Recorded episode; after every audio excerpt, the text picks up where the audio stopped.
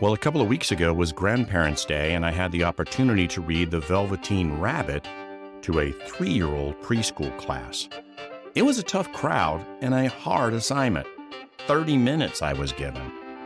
Now, my granddaughter decided to stand next to me and rebrand it as a revival or Pentecostal like reading of the story by looking out at her class, nodding her head, and saying, That's right, that's right. It was kind of funny. But as children grow, the question is what will they nod their heads to?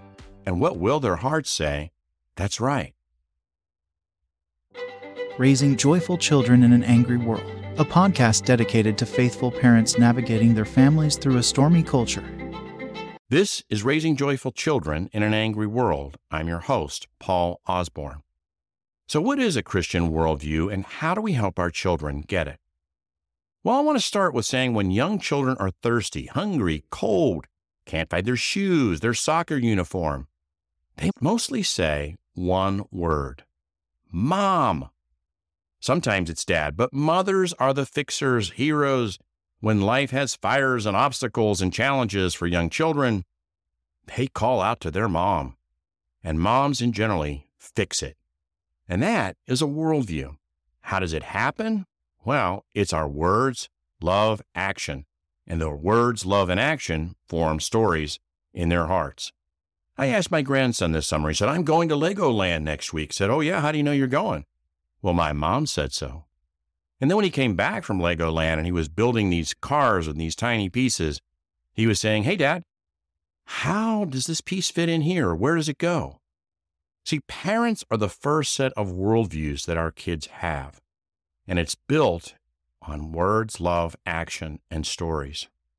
Now, Jesus said, Which of you, if your children ask for bread, gives him a stone?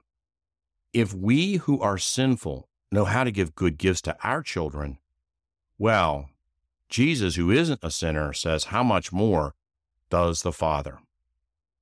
The way your children build a worldview in parents and in faith is based on words, action, and love. God's Word is the Bible. Our children's prayers, if we take time to have it, reveal God's love in action. And these activities fill our souls with stories and a worldview. This is why J.C. Ryle, in his book, Duties of Christian Families, emphasized telling our children Bible stories. Faith comes by hearing, hearing the Word of God. What are we trying to do is to help our children transition from crying out to mom and dad to crying out and having a relationship with God, who is the source for wisdom and courage and everything in life. The stories of the Bible present a God we can count on, whose promises are trustworthy. They teach us his wisdom and love and how the world works and what are the virtues of love, hope, faith, truth, mercy, generosity? What's friendship? What's betrayal? What's good and evil? How do we get wealth? And how do we handle it? It's easy to see the Bible as a set of instructions and just mere rules. And I want to make sure we're clear on this. Just like with you, your kids didn't crawl out to their mothers because mom gave them a nice list of rules about, I don't know, how to behave, which, you know, we, we like them don't follow. Instead, it was based on a relationship, on a loving relationship. And this is the same thing we're trying to shoot for in our relationship and their relationship with their Father in heaven. The stories we share and the Bible that we do and the prayer that we're talking about, that love, action, and stories, well, that invites the Holy Spirit into their souls so that they have those stories to go by. Now, make no mistake, the world knows that the stories we tell and the words that we share are important. That's why there's always a battle over books. We've got one going on right now, stuff that was clearly adult material. All of a sudden, the world wants to say, no, no, no, we need this to go down into the elementary grade level. Don't expect the world's literature of today to teach your children about virtues and truth, and certainly about God. The old stories like Charlotte's Web on friendship, Wind in the Willows, Velveteen, Velveteen Rabbit about being loved, those that had biblical themes are rarely part of today's top selling children's book. Matthew McConaughey just came out with a new book. It's called Just Because. It suggests that the world's full of contradictions and suggests that these inconsistencies, if we look at them, will form who we are. I don't know. Sounds like some of the funny stories in Greenlights, but I'm not sure that it's something, especially for young children, and this is a picture book, not something built for adolescents.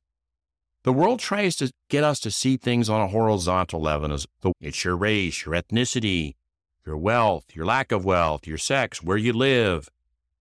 Points the heart towards all sorts of things that are away from God and inwardly to the self. It sows seeds of doubt and scarcity, that the world's full of injustice. The, the flesh and the world and the prince of this world are trying to cloud our view of God who gives us clear perspectives. There's a societal bend, too, that I think confuses recreation as institutions of learning. A high place of time and energy gets placed on young families, particularly at young ages, around sports. Sports are great. Sports should be done if your kids want to do it, and there can be a lot of fun. But we, we've kind of adopted this thing that sports teach us about life. You hear it on every single game, and it's always spoken about, but it's a weak substitute in comparison to the Bible. Yes, the, the sports can teach something, but most of what I see is nostalgia, like Bear Bryant. It's not the will to win, but the will to prepare to win. Now, that's some wisdom. But when I hear in every game, Team A imposed its will on Team B, that's not exactly wisdom. In fact, I'd suggest a couple of attorneys in Houston have made a small fortune diffusing accusations of pro athletes who have allegedly imposed their will off the field. Our kids need absolute truth. The Bible says that God created the world. He created a world of truth and of order. The Bible says there's only one king, one crown, because there's only one God. God, the Lord said, I am the Lord God. There is no other. We have to have a Christian view that this is not an option among many, but this is the absolute truth. This is who God declares himself to be. Now, I also want to say that we we're going to have to have the book of Genesis, the first book of the Bible, if we're going to have a Christian worldview. Genesis tells us that God created the world to be good, that the evil one tripped up humanity. And though God, not being obligated, then decided to redeem his creation by sending Jesus, the Son of God. And the book of Genesis that lays out the, the creation of the world, the God of the world, where evil comes from, its impact on humanity, and what restoration looks like, is always under attack. And it's usually people trying to pit their science, which is their calendar, their timepiece, their measuring systems, on a story. And I'm not saying it's an allegory, but it's a story that isn't a scientific document. And they're trying to bring God down to their level to meet their standards of measurements. You rarely hear anyone attack the book on something like the grounds that man is not autonomous. He's not a law unto himself, or is he? And if he's not a law unto himself, then how do we know how to limit that freedom? Something we're going to talk about in the next episode.